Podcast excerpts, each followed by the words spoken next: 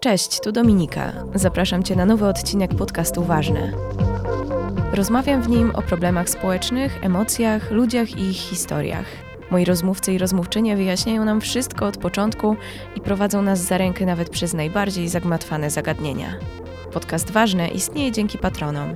Jeśli chcesz do nich dołączyć, zajrzyj na portal Patronite. Za jego pośrednictwem możesz mnie wesprzeć.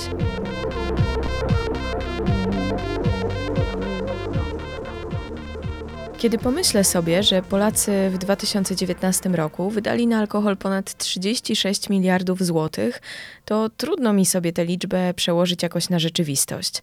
Ale kiedy jestem w osiedlowym spożywczaku i widzę, jak wiele osób stojących w kolejce ma w swoich koszykach oprócz chleba, makaronu i innego jedzenia również alkohol, najczęściej wódkę lub mocne piwo, to kurczę, napełnia mnie straszny niepokój i zastanawiam się wtedy, jak wiele i wielu z nas ma z alkoholem problem. Ten trudny temat uzależnienia porusza na swoim blogu Oliwia Ziembińska. Nazywa się on Regulacja odbiornika. Znajdziecie tam mega dużo wartościowych treści. Oliwia dzieli się nimi również na swoim koncie na Instagramie o tej samej nazwie oraz w wywiadach. Sama ma to trudne doświadczenie bycia osobą uzależnioną.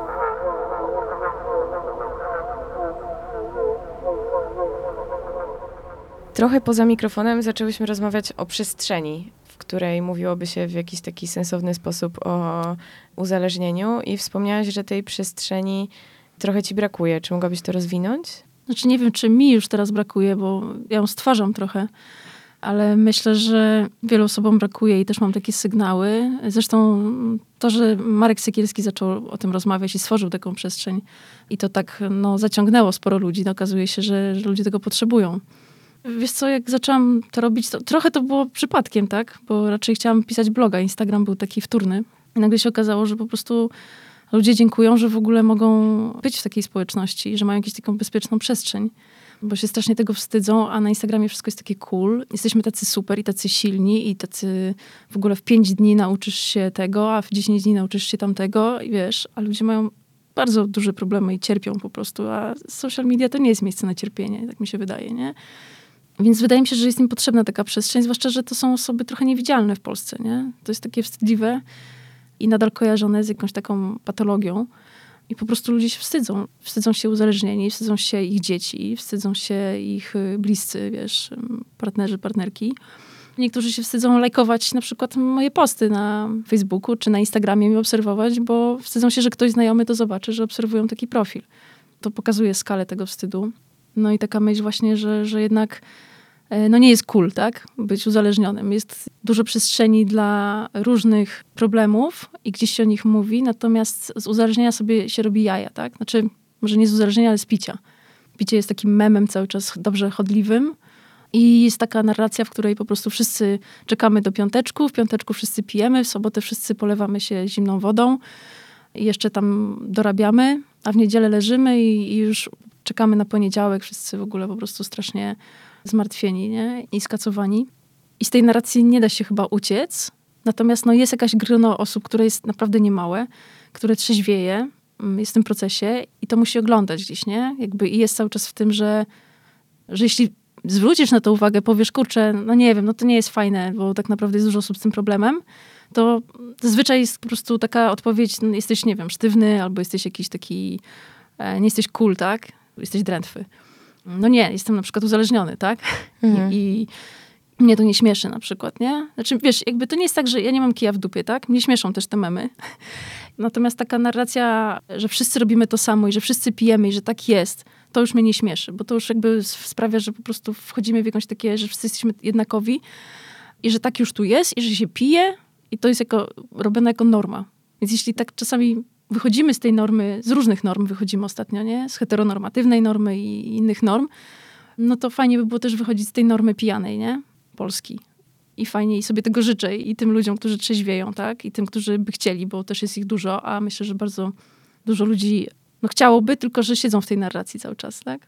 Tak naprawdę wychodzenie z uzależnienia bardzo często jest dużo trudniejsze przez środowisko niż przez samego ciebie. Czyli ty już jesteś gotowa, gdzieś tam masz ten poziom powiedzmy cierpienia, który cię już ogarnia tak duży, że chcesz z tego wyjść, ale no ze mną się nie napijesz. Jak to w ogóle? to istnieje, nie? To dużo ludzi ma z tym problem i no tak jak są ośrodki zamknięte, jest łatwiej po prostu trzeźwieć czasami w otoczeniu ludzi, którzy nie piją, ale wracasz do, wiesz, do domu, do swojego środowiska i po prostu niektórzy pękają, tak? Bo nie, nie mają tej presji znieść, nie? Nie mają takiej odporności zbudowanej ta narracja w jakiś sposób, no ja ją trochę zmieniam, nie wiem, Insta Pogodynka, Marek Sekierski, e, jeszcze parę osób, no teraz jest jeszcze ten podcast, co się ćpa po odwyku chyba. No i tak trochę to zmieniamy, żeby to... Ja w każdym razie chcę pokazać, że to nie jest wstyd, ale też, że to nie jest twoja tożsamość, tak? Że jesteś uzależniona, to nie jest tożsame z tym, że jesteś, nie wiem, człowiekiem. Jesteś człowiekiem, masz różne role w życiu, tak? A to, że jesteś uzależniona jest jedną z nich, a nie cię określa jako człowieka, nie? Po prostu jest to jakaś choroba, która jest jakimś problemem, który można rozwiązać. Wspomniałaś o trzeźwości, znaczy o trzeźwieniu.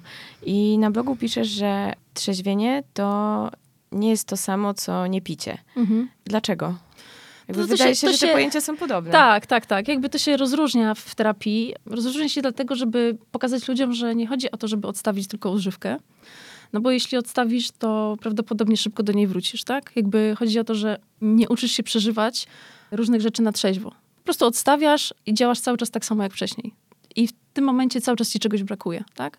W momencie, kiedy cały czas ci czegoś brakuje, no to chcesz to wypełnić. Jeśli nie wypełnisz tego czymś fajnym, czymś innym, czymś nowym, czymś, czego w życiu nie robiłaś, no to wypełnisz to z powrotem tym, co dobrze znasz, nie? Jesteś w takiej pustce trochę, nie? Zabrakło ci tego, ale nie umiesz rozwiązywać spraw bez tego nikt ci nie pokazał jak. Więc jakby próbujesz tam, wiesz, po prostu męczysz się, ale prędzej czy później, no, jakby wracasz. Natomiast trzeźwienie to jest proces, tak? Trzeźwienie to jest jakby terapia, czy AA, czy jakaś tam forma pomocy, w której się uczysz przeżywać rzeczy, których nie przeżywałaś na trzeźwo. To, co jest częste, no, że po prostu nie przeżywasz trudności na trzeźwo. Po prostu idziesz pić. Jest ci ciężko, idziesz pić, tak? Na przykład. Więc jeśli nauczysz się przeżywać te rzeczy na trzeźwo, no to dopiero się wzmacniasz wtedy się uczysz, że o kurczę, udało mi się raz, udało mi się drugi raz bez napicia i jakby zaczynasz po prostu widzieć, że możesz to robić bez picia, nie? Ale musisz to robić w jakimś gronie osób, które ci to pokazują. Nie da się trzeźwieć samemu. Wiem, że ludzie bardzo by chcieli i takie pytania też dostaję i oczywiście no gratuluję, jeśli komuś się udało, ale się nie da trochę. Na czym polega trzeźwienie? No, trzeźwienie polega na tym, żeby wprowadzić zmiany w życiu. Im więcej tych zmian wprowadzisz, trochę ci żal już wracać do tego picia, bo już tyle znowu zrobiłaś w tym trzeźwym życiu.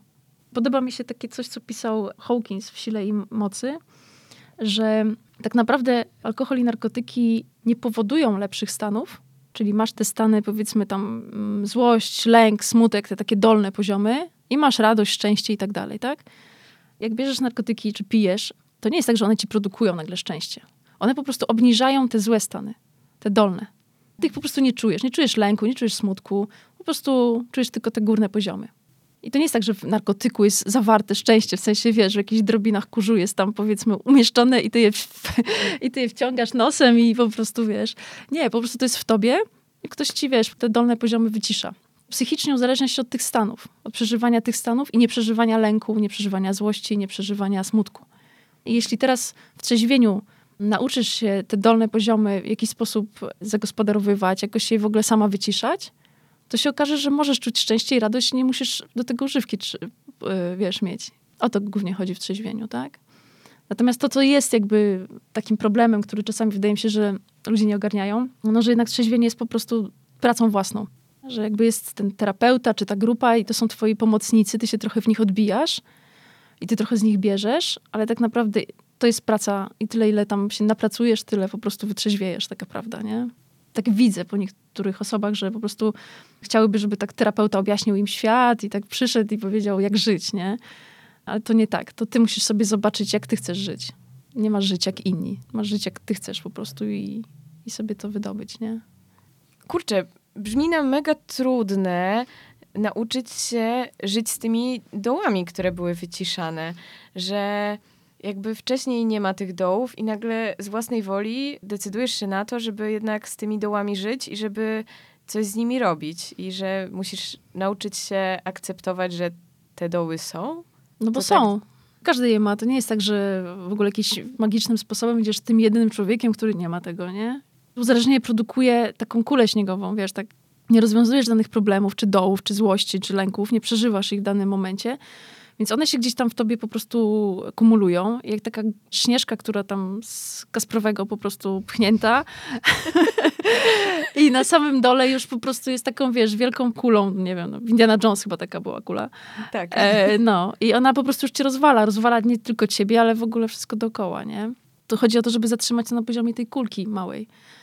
I uczysz się tego właściwie, z czemu ta kulka powstała, z czego ona jest i właściwie jak ją trochę tak, no, rozbroić, nie? Jak zrobić, żeby się rozpuściła, tak? Trochę ciepła wrzucić i żeby się tam po prostu roztopiła, tak? Zanim przybierze po prostu takie monstrualne rozmiary, nie?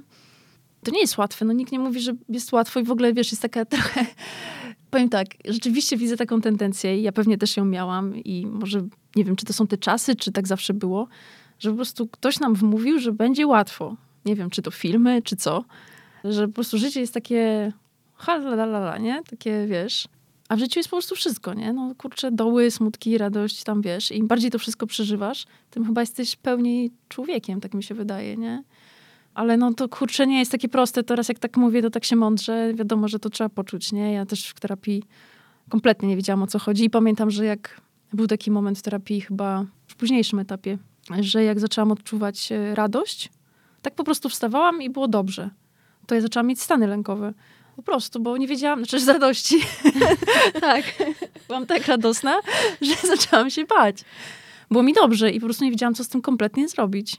Co innego jest się chichrać po dragach i co innego się chichrać i, i robić żarty i robić memy i, i tak dalej. A czym innym jest przeżywać taki spokój i taką radość, taką, że wstajesz i jest dobrze po prostu. Nie? Że to było coś nowego. To było absolutnie nowe i ja w ogóle nie wiedziałam, co z tym zrobić. I przychodziłam, pamiętam, na grupę i mówiłam, że to czuję i czułam, że ja muszę z tym coś zrobić w ogóle. Tak, wiesz, jakoś rozwiązać to, coś z tym. I z jednej strony bałam się, że to zaraz zniknie, z drugiej strony nie wiedziałam zupełnie, co z tym robić, że jak teraz się tak dobrze czuję, to co w moim życiu teraz ma być, nie? Tak już po prostu mam się dobrze czuć i właściwie co? Przedziwne, jak jesteśmy, nie wiem, czy wychowani, czy nauczeni, czy skąd to się bierze, nie? Że jakby cierpienie i takie udręczenie jest jakby taką podstawą. I teraz z tej podstawy trzeba uciekać cały czas, nie? Czy to w alkohol, czy w narkotyki, czy w telefony, czy w cokolwiek właściwie, nie? Bo uzależnić się można od wszystkiego. Jakby generalnie jesteśmy skonstruowani na ucieczce jakiejś, nie? I teraz nieuciekanie właśnie jest tym momentem zatrzymania, którego się wszyscy najbardziej boją, nie? Bo się mierzą ze sobą. To, co mówisz, to właśnie przypomniało mi taką rozkminę, że trudno jest e, właśnie przez to, nie wiem, jak jesteśmy wychowani, czy jakie komunikaty dostajemy, że trudno jest zaakceptować to, że jest taki poziom jakby neutralny, że, że, mhm.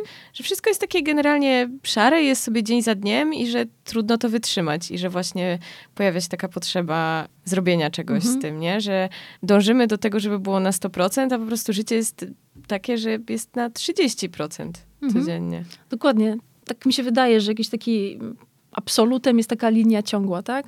Albo nawet nie linia ciągła, tylko jakieś takie koło. Po prostu zataczasz je, wiesz, bo życie jest jakieś takie cykliczne.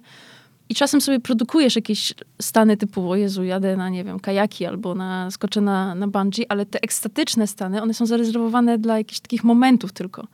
My byśmy chcieli przeżywać je cały czas, nie? To wiąże się z tym, że po takim silnym przeżyciu czegoś tak super, zazwyczaj no, spadasz z tego im wyżej wchodzisz, no tym bardziej boleśnie spadasz, nie? A im bardziej jest to takie wyrównane, to ani te górki nie są straszne, ani, znaczy nie są jakieś, wiesz, nie wiadomo jakie, ani te doły nie są takie straszne, nie? Tylko, że ludziom się wydaje, mi też się tak wydawało, że to jest taka nuda, nie? Że to jest to nudne życie, takie szare, że w ogóle... No bo tak naprawdę w tym momencie musisz to produkować z siebie. Wcześniej to ci produkował, wiesz, no używka, czy coś tam ci produkuje, tak? Coś, czym się zasłaniasz. A tu nagle stoisz naga i musisz to wyprodukować sama. I teraz na ile jesteś w stanie z tego wyprodukować, na tyle po prostu myślę, że jesteś w stanie czuć spokojna, szczęśliwa, radosna, nie? I to jest proces, jakby, no to też, wiesz, każdy zaczyna z innego miejsca, inna jest jego ścieżka, tak? Ja zawsze mówię, że wiesz, jakby no uzależnienie jest jedną chorobą, tą samą dla wszystkich, ale po prostu historii jest tyle, ile jest uzależnionych, tak? Natomiast jak się idzie na grupę, to się okazuje, że te historie po prostu są strasznie podobne i, i właściwie to, co na samym początku chyba w terapii nie uderzyło, jakoś tak pomyślałam sobie, że to jest pomocne, że dużo ludzi mówiło o tym, że tak naprawdę zaczęło pić albo czegoś używać, bo się wstydzą innych. Że wstydzą się w towarzystwie odezwać, czy gdzieś tam potrzebowali takiego kopa, żeby do ludzi iść. I tak sobie pomyślałam, kurczę, czyli to jest trochę tak, że ja byłam na jakichś imprezach, ja się wstydziłam, więc piłam i dookoła mnie myślałam, że wszyscy są tacy pewni siebie, A tak naprawdę oni też po prostu pili, bo byli wszyscy przestraszeni. I tak naprawdę to jest fajnie sobie pomyśleć o tym, że siedzicie wszyscy razem przy stole, nie wiem, jacyś znajomi czy nieznajomi i tak naprawdę wszyscy mają tego samego stracha.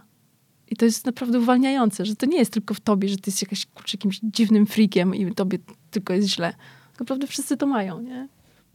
To, co mówisz, to brzmi jakby w, w wielu osobach było jakieś takie poczucie, że nie jestem wystarczająco jakąś tam osobą na trzeźwo, więc w pewien sposób ten alkohol sprawia, że nie wiem, czy to dobre określenie, ale że staję jakoś tam na wysokości zadania, czy jakoś, nie wiem, jestem bardziej dostosowaną osobą do grupy, która jest właśnie jakaś taka super i ekstra i że trochę pojawiało się takie mniejsze poczucie pewności siebie.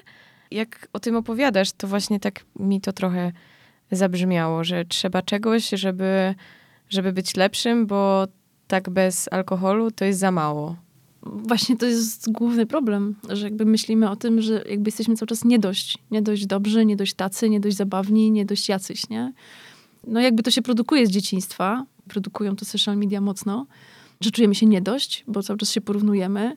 No nie chcę tutaj teraz jakby obwiniać o to rodziców wszystko, tak? W terapii uzależnień chciałam powiedzieć, jakby ktoś się bał, to nie, to nie tyka się dzieciństwa i raczej się tam nie wchodzi, bo dużo ludzi myśli, że tam się rozbraja dzieciństwo i się, wiesz, mieli jakieś takie kawałki. Nie, w terapii uzależnień się tego nie robi. Pracuje się z tu i teraz i z tym, co można zrobić na ten moment. Natomiast no, wiele osób się cofa do jakiejś tam przeszłości, skąd to się wzięło, no bo każdy się pyta, dlaczego właściwie się uzależniłem albo uzależniłam, tak? Co się stało i przypominasz sobie ten moment. I, no i gdzieś wychodzą te kawałki typu reakcje rodziców na twoje zachowania, tak? Że jesteś nie taka, jaka powinnaś, nie? I to powinno rządzi. Powinnaś być jakaś jakieś takie oczekiwanie, że, że musisz, które musisz spełniać, nie wiadomo czyje i po co, nie? I teraz no, żyjesz z tym, a jesteś na tyle młodym człowiekiem, zazwyczaj uzależniają się jednak w większości ludzie młodzi, no czasem bywają przypadki w wieku tam starszym trochę, ale no jednak to idzie dość od takich czasów liceum. Więc jakby okej, okay, jestem nie dość, a wszyscy dookoła ci się wydają coś dość, no bo nie wiesz co i nie rozmawiamy o tym, że oni powiedzą, ja też się wydaje nie dość. Mhm. No to musisz jakoś do tego się dopasować, tak? Alkohol na maksa pomaga, no po prostu i nie, nie oszukujmy się, przełamuje to wszystko, tak? I teraz będzie część osób, która gdzieś tam się stwierdzi, nie, nie, jestem dość i na razie i w ogóle nie muszę się bawić w jakieś takie, wiesz, udowadnianie czegoś, ani dostosowywanie się do ludzi. No ale no, większość jakby nie ma tej siły, nie? Ta siła nie jest budowana zawczasu, dlatego ja tak czasami psioczę na szkoły, że to, wiesz, nie spełnia jakiejś roli, nie? A tobie udało się odkryć właśnie skąd to się wszystko wzięło, jeśli chodzi o alkohol w twoim życiu? Tak, udało mi się odkryć, tak. No jeszcze też po terapii uzależnień często jest tak, że po prostu odkrywasz pewne rzeczy w trakcie, natomiast nie grzebiesz w nich w trakcie terapii uzależnień, bo się w nich nie grzebie. Teraz czasami jest tak, że niektórzy idą sobie potem dalej na indywidualną psychoterapię taką, wiesz, żeby już się zająć swoimi takimi jakimiś zaległościami właśnie czy dzieciństwem, czy jakimiś tam konkretnymi, więc ja też tak zrobiłam i nie przeszłam jeszcze wszystkiego, nie? Jakby też się boję niektórych rzeczy, ale doszłam do tego, tak. I to powiem ci, że kurczę, yy, myślę, że było mi o tyle trudno, że jestem z tak zwanego dobrego domu, nie? Zawsze się śmieję, no bo nikt nie wie, co to jest, ale jeśli nie ma takiej jawnej przemocy jakiejś, yy, to jest ci trudniej dojść do tego, że, że rzeczy, które się działy, jakie na ciebie wpływały, nie? że to, że miałaś, nie wiem, mieszkanie i było ok, byłaś zadbana i, i w ogóle, no to nie znaczy, że nie było problemów i że jako dziecko nie przeżywałaś jakichś trudności, nie? Więc y, no doszłam, doszłam głęboko tam w tym i no i to mi pomogło, wiesz? Przestałam o sobie myśleć, że, że coś jest ze mną nie tak. Że myślałam, że po prostu dużo okoliczności wpłynęło na to i okej, okay, i mam wyjaśnienie. A nie, że ja jestem jakaś, wiesz, pojebana, mogę u ciebie tak mówić? Najwyżej, z, najwyżej tam będzie takie z, F w, tak, tak. odcinku, explicit language. Dokładnie, parental advisory. Już takie coś jest y, przy wejściu do ciebie na bloga, więc... Tak, no, tak, no uprzedzam tam, że tam y, w słowach nie przebieram, ale wydaje mi się, że jakby przekleństwa są jakby zupełnie integralną częścią języka i nie ma co się tak bać. To brzmi jak duża ulga. W sensie nie przekleństwa to i tak też. tak dalej, ale, ale właśnie, że, że takie poczucie, że to nie jest tobą, jest coś nie tak. To jest ogromna ulga. Ja myślę, że właśnie kurczę, od tej ulgi wytrzeźwiałam trochę. że już jak ją poczułam, to kurczę, wiesz, jest taki moment, to myślisz sobie, że już nie masz czego zapijać. To nie znaczy, że mi się nie chciało pić i w ogóle, nie? To nie jest tak. Ale że coraz mniej masz tych powodów, nie? Że jakby mi ulgę już, wiesz, co przyniosło, to ja wiem, że dużo osób idzie na terapię i nadal się broni, że nie są uzależnieni. Ja akurat jak poszłam na terapię, to wiedziałam, w sensie takim, że ja poczułam ulgę, jak to w końcu powiedziałam na głos. Że ja jestem jednak uzależniona i broniłam się oczywiście przez lata i w ogóle, że nie, nie, nie. Ale jak w końcu już poszłam na tą terapię, to byłam bardzo pilna, bo ja naprawdę bardzo już chciałam wytrzeźwieć. Już naprawdę wiedziałam, że albo to, albo ja po prostu zgniję, nie? Tak totalnie, że już nie widzę nic przed sobą, nie? Kurczę, w życiu bym nie pomyślała, że wytrzeźwieję. Nigdy. Przerosłaś swoje oczekiwania. tak, tak, tak, wiesz. Zas- miło się zaskoczyłaś. No, dokładnie, wiesz co, fajnie się zaskoczyć samego siebie. Yy, I w ogóle jakieś swoje właśnie, wiesz, powinno, nie?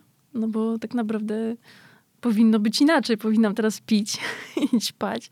A ja w ogóle piszę jakiegoś bloga, w ogóle wiesz, no, też to był ogromny poziom wstydu tak naprawdę. Drugi poziom wstydu, tak? Pisanie i mówienie o tym też mnie kosztowało. Ludzie mnie znali z takiej, ach, taka osoba, która po prostu zawsze jest taka wesoła i pije i, i jest fajnie z nią pić i konie kraść. No nagle się okazało, że ta osoba ma problemy i w ogóle, wiesz, dużo osób, myślę, w moim otoczeniu, które mówiły, że, że w życiu by nie powiedziały, że jestem uzależniona. Jakby nie zdawały sobie sprawy z tego w ogóle, jak bardzo mało mnie znają. Takim punktem było to, że był ten wywiad z Sekielskim ja następnego dnia miałam urodziny. I to były 40 urodziny. Ja po prostu, nie wiem, tak mnie jakoś wzięło y, tego dnia, bo ja już byłam w terapii, no już tam długo, ale tak naprawdę dużo osób o tym w ogóle nie wiedziało. Ja w ogóle zniknęłam z radaru ludziom. I nagle po prostu mówię, bum, napiszę o tym. Po prostu i napisałam takiego posta na Facebooku. Dużo osób na to zareagowało. I jakoś tak to poszło, że zaczęłam kminić tego bloga, że w ogóle czemu nie? Może po prostu od tego zacznę, nie? Że będę tak pisać i nie, nie wiedziałam, że to w ogóle tak zassa, że to takie będzie, wiesz, że to w ogóle ktoś tam wejdzie, nie?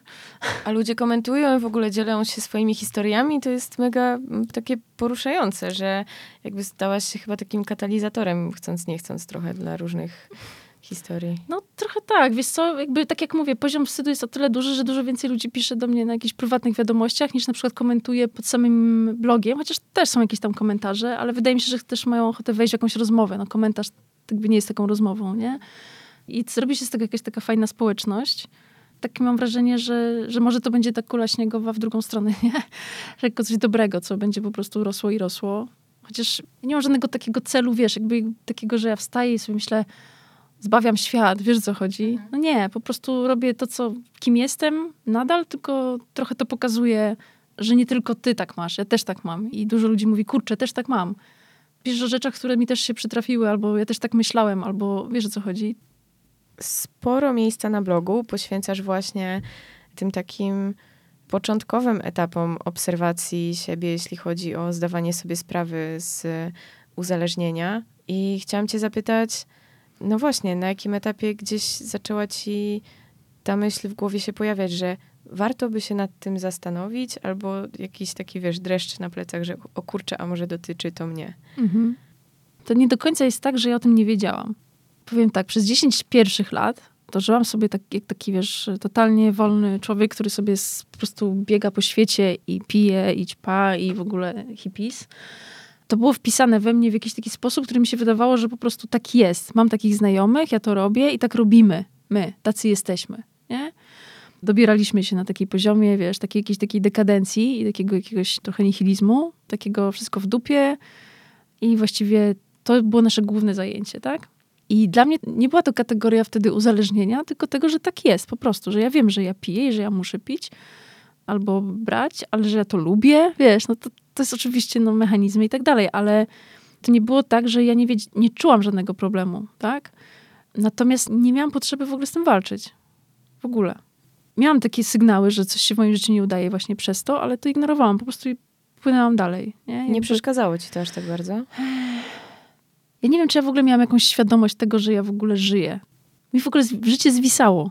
Ono po prostu płynęło I ja nie podejmowałam żadnych decyzji jakichś dużych na bazie tego przemyśleń jakichś wielkich, tylko po prostu płynęło, ja się czegoś doczepiałam, przestało płynąć, to skakałam do innej rzeki i tam coś płynęło i tak po prostu leciałam. To nie było na bazie moich jakichś wielkich, wiesz, przemyśleń, tak? Dużo się działo, byłam młoda i w ogóle mieszkałam w Hiszpanii.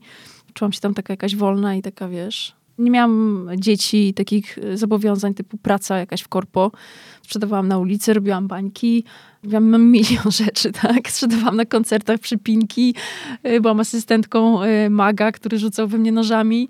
To, to w ogóle tam ca cała historia po prostu to już jest osobna zupełnie, abstrahując od uzależnienia. I powiem ci, że no dopiero jakby to się trochę zmieniło w momencie, kiedy ja weszłam w związek. No związek trwał kolejne tam 8 lat gdzieś tam te dwa lata. Aha, no i tak, pierwszy taki moment był, kiedy rzeczywiście chciałam trochę wytrzeźwieć, pojechałam sama do Meksyku.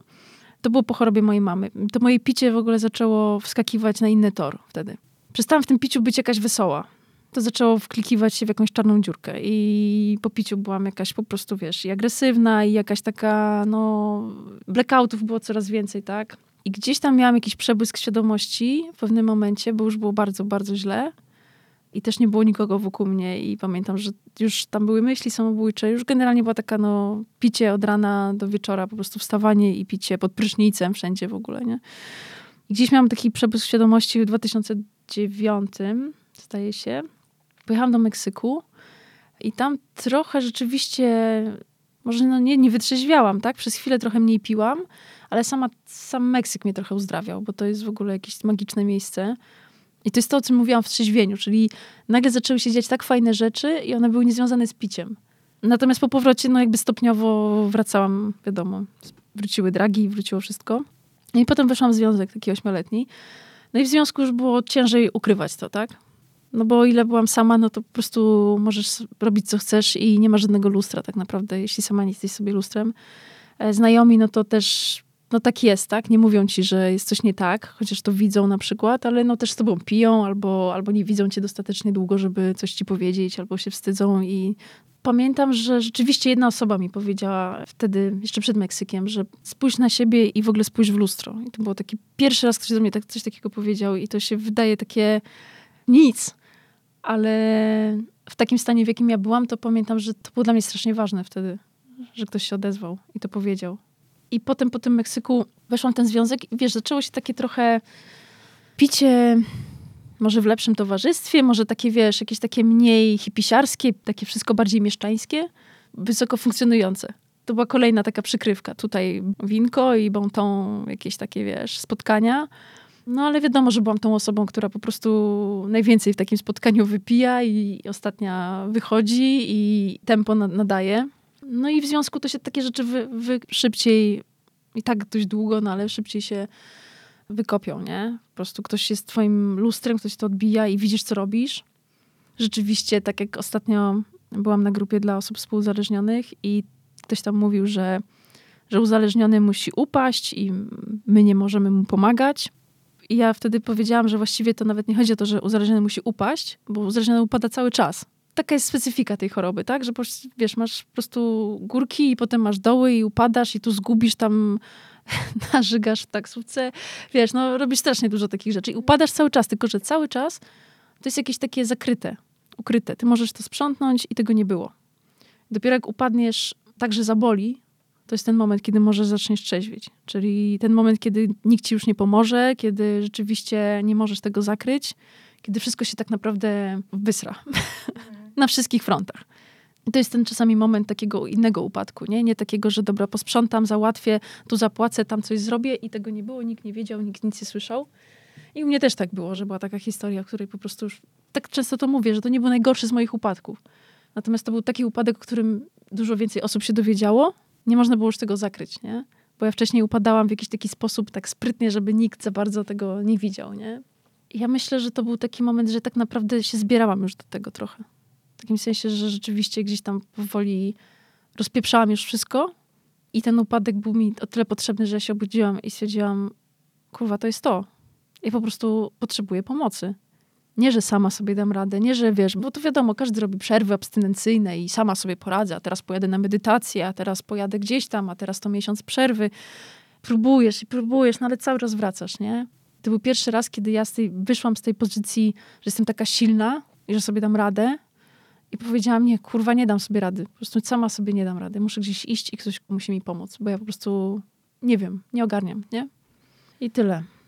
Nie bałaś się tego, że to będzie moment, gdzie potem wszystko będzie inne? Że jakby to jest taki moment, gdzie decydujesz, że no właśnie, kończy się bardzo dużo rzeczy i że potem to wszystko trzeba zbudować na nowo. I wiem, że bardzo wiele osób odwleka ten moment, w którym muszą przyznać przed sobą, że właśnie, że to jest ten moment, gdzie potem będzie inaczej. Mhm. Wiesz co, no jakby no to jest 20 lat uzależnienia, nie? To ja już naprawdę miałam dość. W takim sensie, że ja naprawdę chciałam, żeby było inaczej. Bo już jakby ta końcówka była taka, wiesz, już tak dark w mojej głowie. Po raz kolejny się zebrał i po raz kolejny ja już sobie z nim nie radziłam i już ja wyszłam z roli. To jest takie trochę aktorzenie, to uzależnienie, nie? Trochę tak aktorzy, że wszystko jest w porządku, trochę aktorzy, że nie jesteś uzależniona, trochę aktorzy, że jesteś mężem, ojcem, e, matką, córką, synem. To jest taki kurde teatr. Przed wszystkimi właściwie udajesz i ten spektakl jakoś trwa, nie? I często jesteś otoczona ludźmi, którzy też grają w tym spektaklu, wchodzą w to i to się jakoś toczy, nie? I dopiero czasami jest tak, że ktoś współuzależniony na przykład wyjdzie z tego i przestanie grać, wyjdzie ze swojej roli i ty na przykład już masz taki moment, o kurczę, coś tu się dzieje, nie? Spektakl upada. Ale po prostu w, robisz to przez wiele lat, już na bazie takiego przyzwyczajenia. Ja w pewnym momencie wyszłam z tej roli. Ja po prostu się poddałam. Po prostu tak jakbym, to było trochę, nie wiem, dziwne przeżycie. Pewnie a owcy by powiedzieli, że to siła wyższa, bo naprawdę ja miałam jakieś takie poczucie, że nagle tego dnia tak jakby wszystko opadło. Ja po prostu wyszłam z roli i już nie miałam ochoty udawać, że jest wszystko w porządku. Poszłam na tą terapię. Ja poszłam tam czołgając się na zasadzie chcę, żeby było inaczej w końcu. Pokażcie mi, jak to mam zrobić. Po prostu i pamiętam, że siedziałam tam i nie wiedziałam absolutnie nic, co się wydarzy. Kompletnie.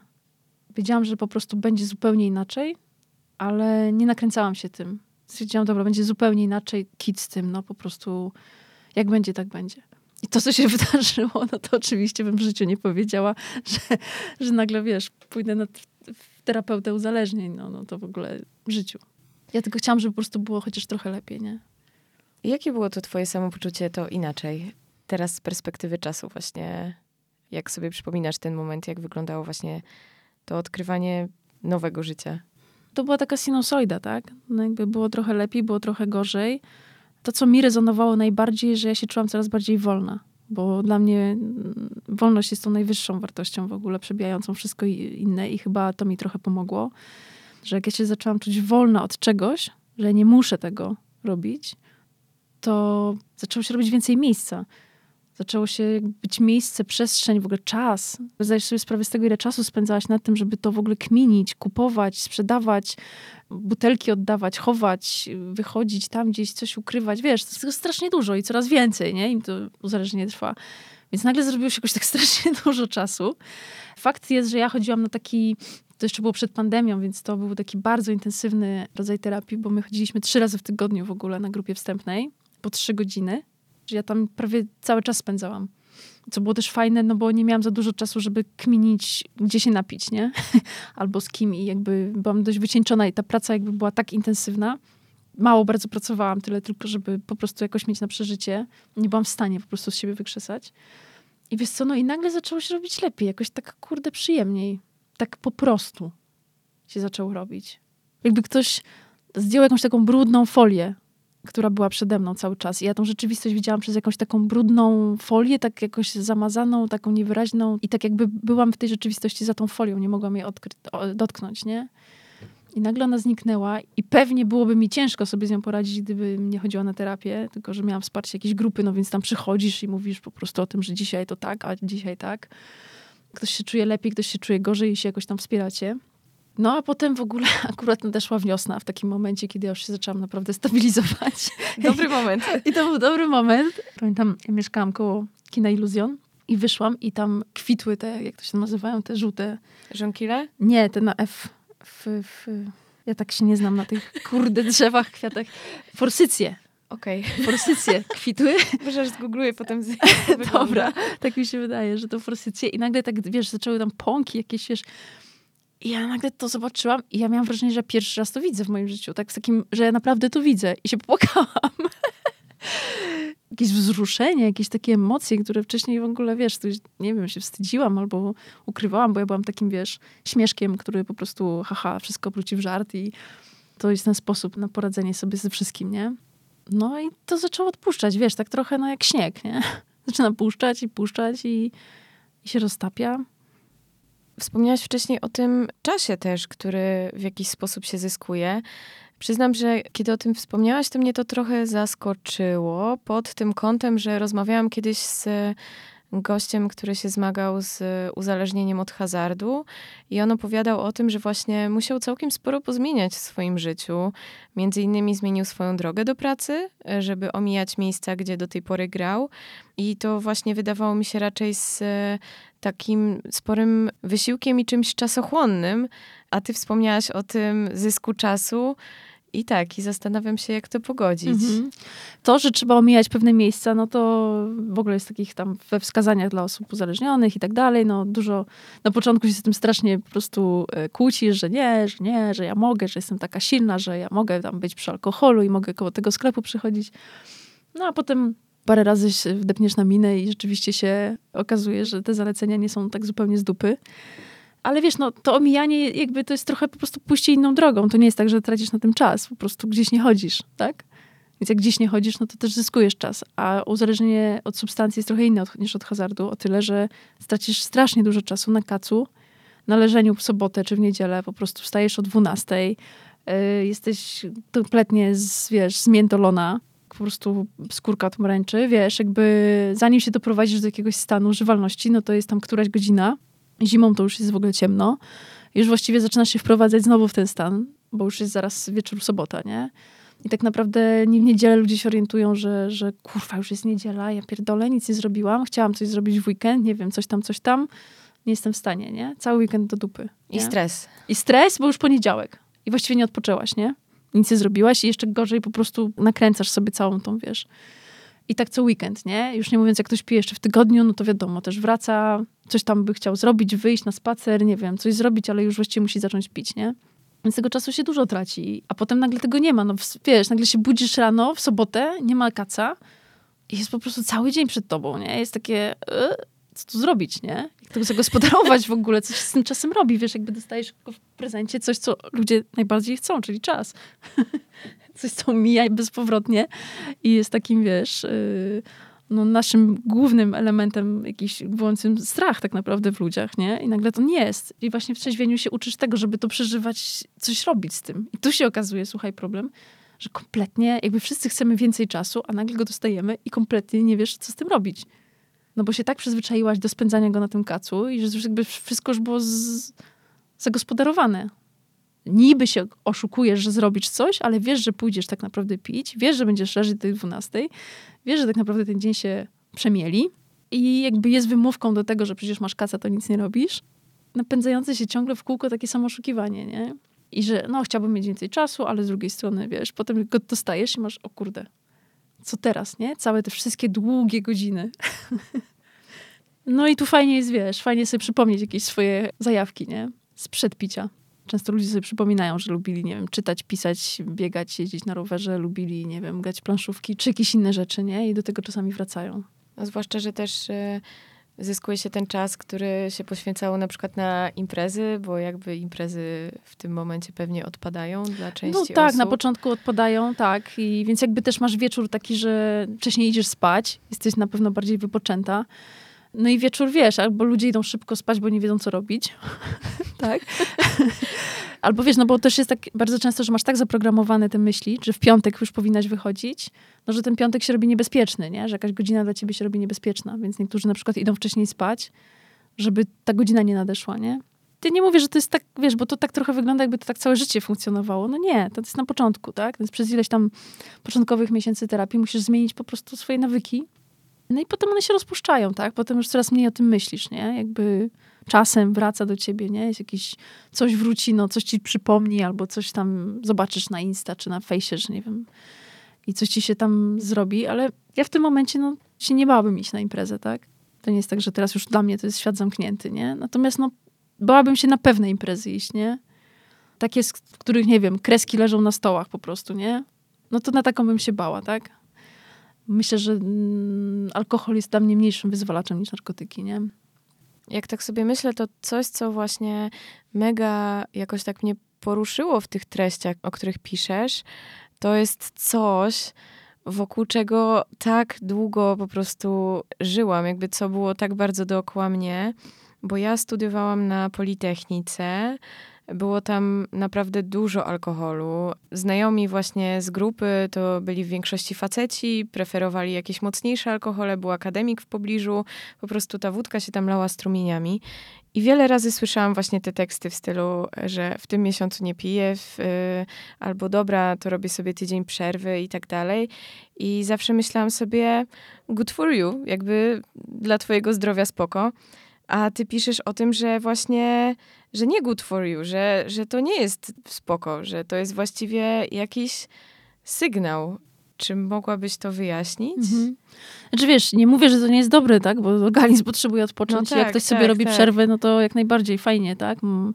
Ale że to nie świadczy jakiś, wiesz, że to, to nie, nie jest rozwiązanie. To znaczy, wiesz, no jakby to nie świadczy o tym, że nie jest uzależniony, może tak. To, że ktoś wraca i to, że ktoś w ogóle musi robić sobie przerwy, no to, to znaczy, że jest jakiś problem.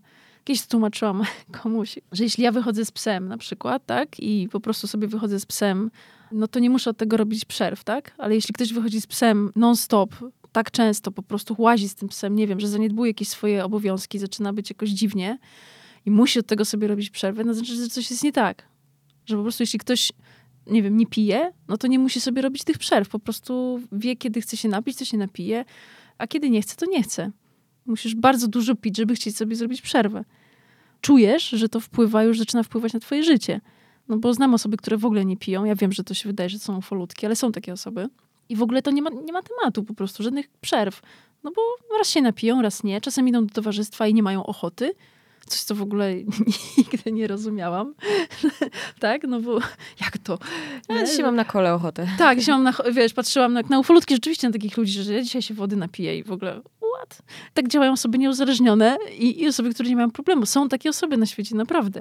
Ja też w pewnym momencie w terapii właśnie pamiętam, że sobie pomyślałam, okej, okay, zachowuj się tak jak osoba, która po prostu nie pije. Nie osoba uzależniona, która nie pije, nie myśl cały czas o tym uzależnieniu, tylko po prostu są przecież ludzie, którzy nie piją i oni idą na imprezę i nie piją i się nie wstydzą tego. To dlaczego ty masz się wstydzić, nie? To był taki dla mnie jakiś takie, mi się tak jakoś tak zaklikało to. Że, że dobra, są osoby, które są, nie wiem, sportowcami, nie piją, czy coś tam, więc możesz być takim sportowcem, tak? Natomiast tak, jak ktoś sobie robi przerwy, no to jest to sygnał, że coś jest nie tak, nie? I teraz albo jest w takiej fazie, że zaczyna się jakiś tam moment, no, że już jest niefajnie i fajnie było się temu przyjrzeć, że musi tą przerwę sobie zrobić i o co chodzi i czemu. No nie musi być uzależniony, ale jest tak zwane picie szkodliwe, czyli to jest ten moment przed uzależnieniem, z którego potem przechodzisz w uzależnienie i to jest bardzo cienka granica. No albo już jest rzeczywiście problem, jest już uzależnienie.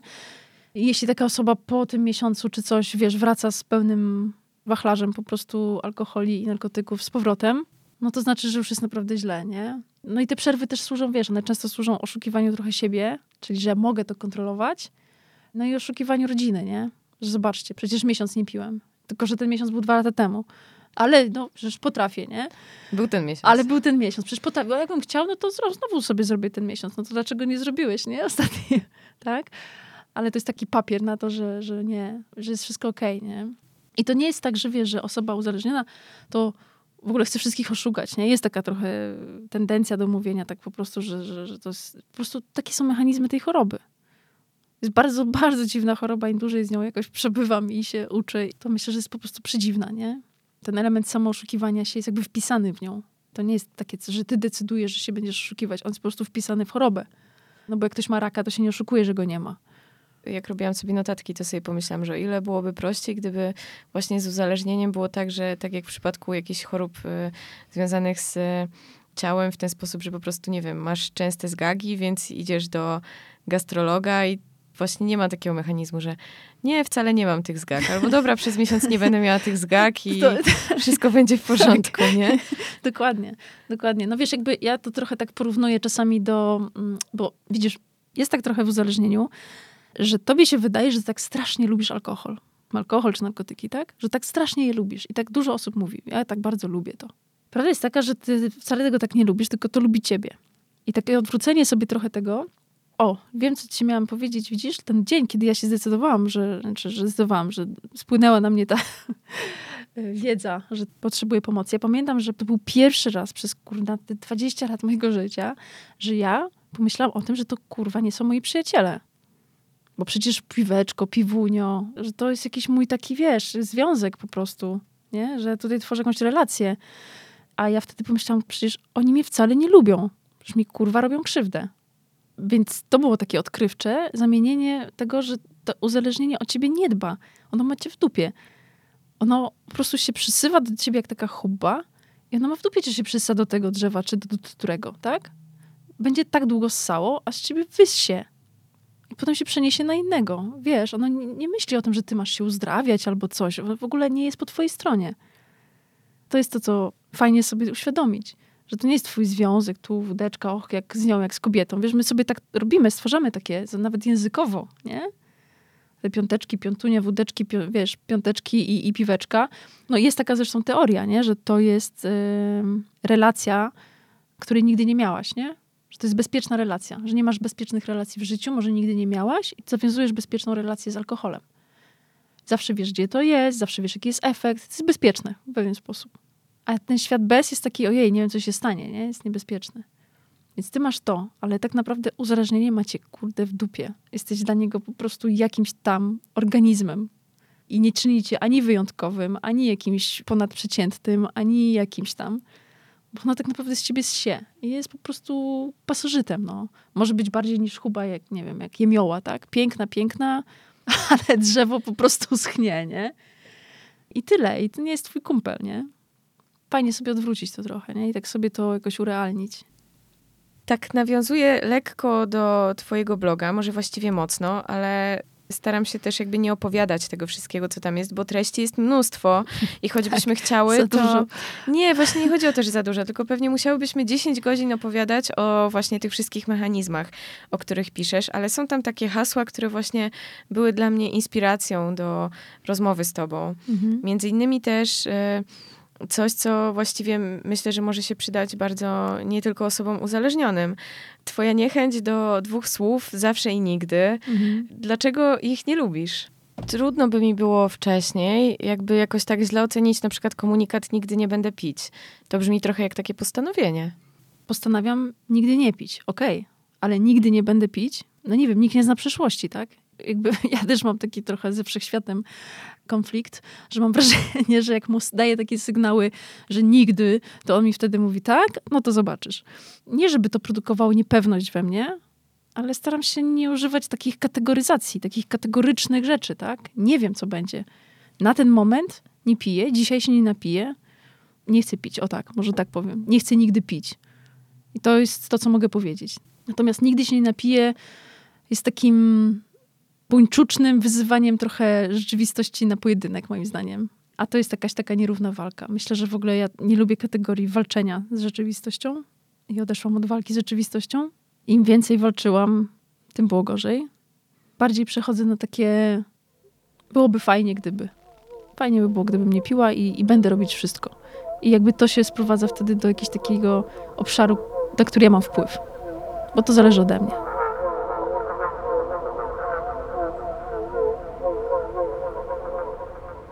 Dziękuję Wam bardzo za dzisiaj i mam nadzieję, że był to wartościowy odcinek.